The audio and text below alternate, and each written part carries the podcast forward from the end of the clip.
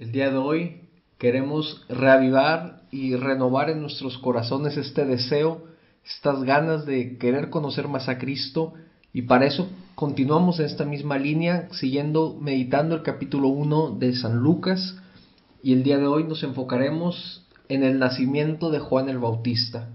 Y para eso meditaremos especialmente del versículo 57 al 66. Este Evangelio empieza con la alegría y también se puede decir con promesas cumplidas.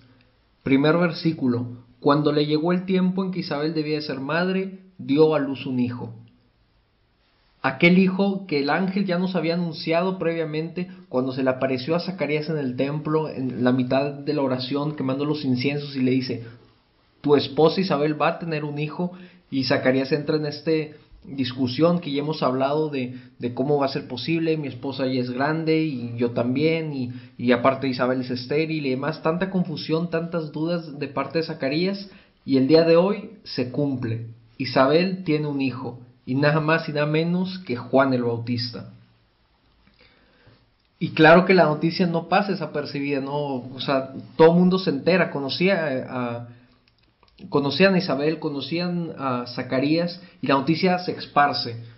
todos los vecinos y conocidos se enteran de la noticia, no puede ser, o sea, es verdad. Isabel, la señora grande, por así decirlo, tiene un hijo. Un hijo y es, claro, obra de Dios. Y después de esto viene el momento clave. A los ocho días se reúnen para ponerle el nombre para circuncidar al niño, para entregárselo al Señor y le tienen que poner un nombre.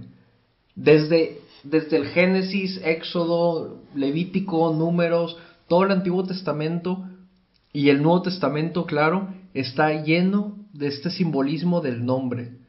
Vemos, por ejemplo, que a Abraham le ponen el nombre de Abraham.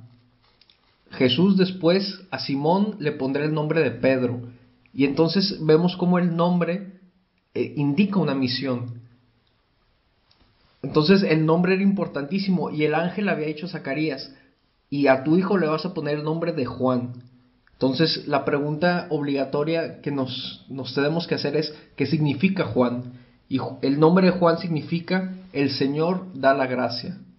A mí me gusta ver este nombre y Zacarías e Isabel, que claro que sabían lo que, lo que significaba su nombre, el recordar cada vez que vean a su hijo el Señor da la gracia. El Señor fue el que ha hecho este milagro. No te confundas pensando que tú hiciste algo extraordinario.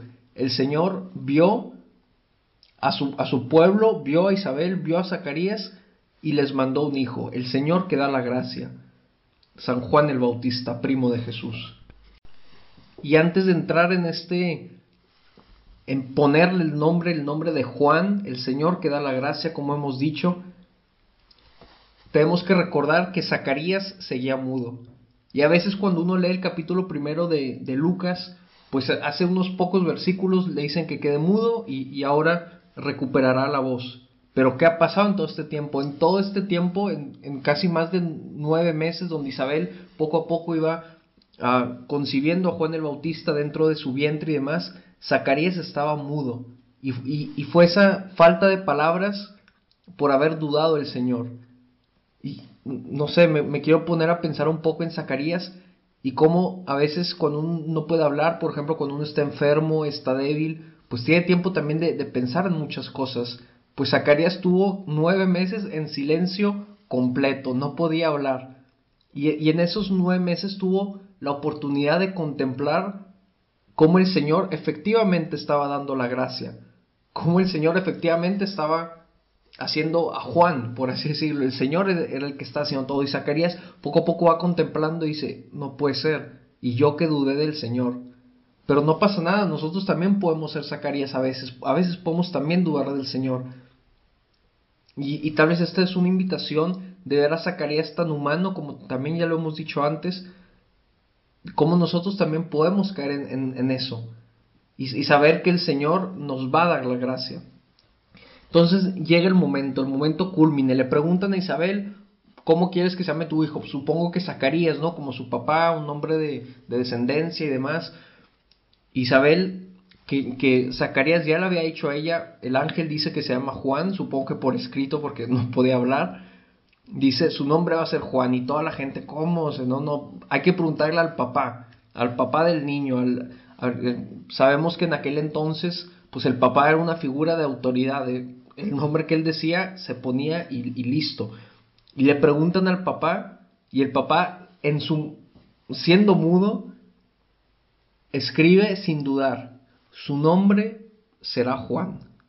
Y es en ese momento donde por escrito, por así decirlo, escribe, sí, el nombre Juan, pero al mismo tiempo escribe, creo, confío plenamente en el Señor. Eso es lo que escribe al poner Juan. Pero vemos cómo al poner Juan, o sea, cada palabra seguramente fue para Zacarías una oración interna de, así es, efectivamente el Señor es el que da la gracia, el Señor es el que está actuando en mi vida como, como medios para que mi hijo sea el que anuncie después al Mesías, al que va a venir, a Jesús.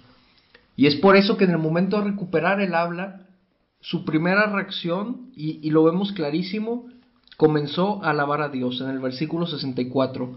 Y en ese mismo momento, Zacarías recuperó el habla y comenzó a alabar a Dios.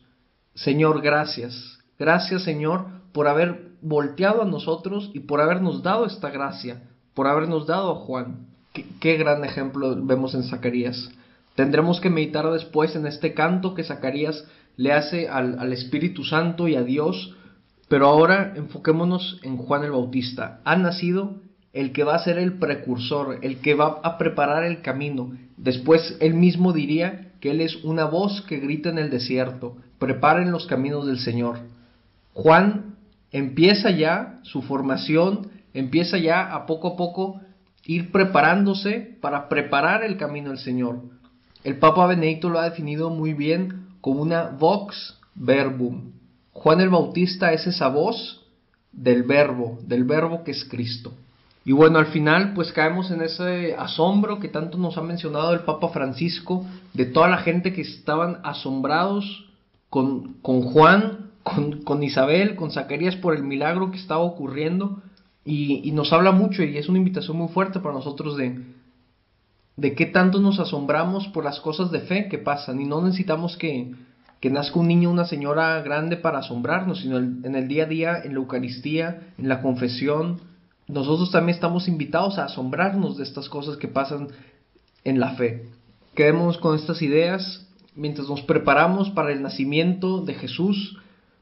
Vemos cómo Dios está preparando todo el camino y de la manera perfecta. No pudo haber sido de otra manera. Juan, el Señor que da la gracia. El Señor le está dando la gracia hoy a ti y a mí. Es cuestión de que lo veamos con una fe y una fe de asombro.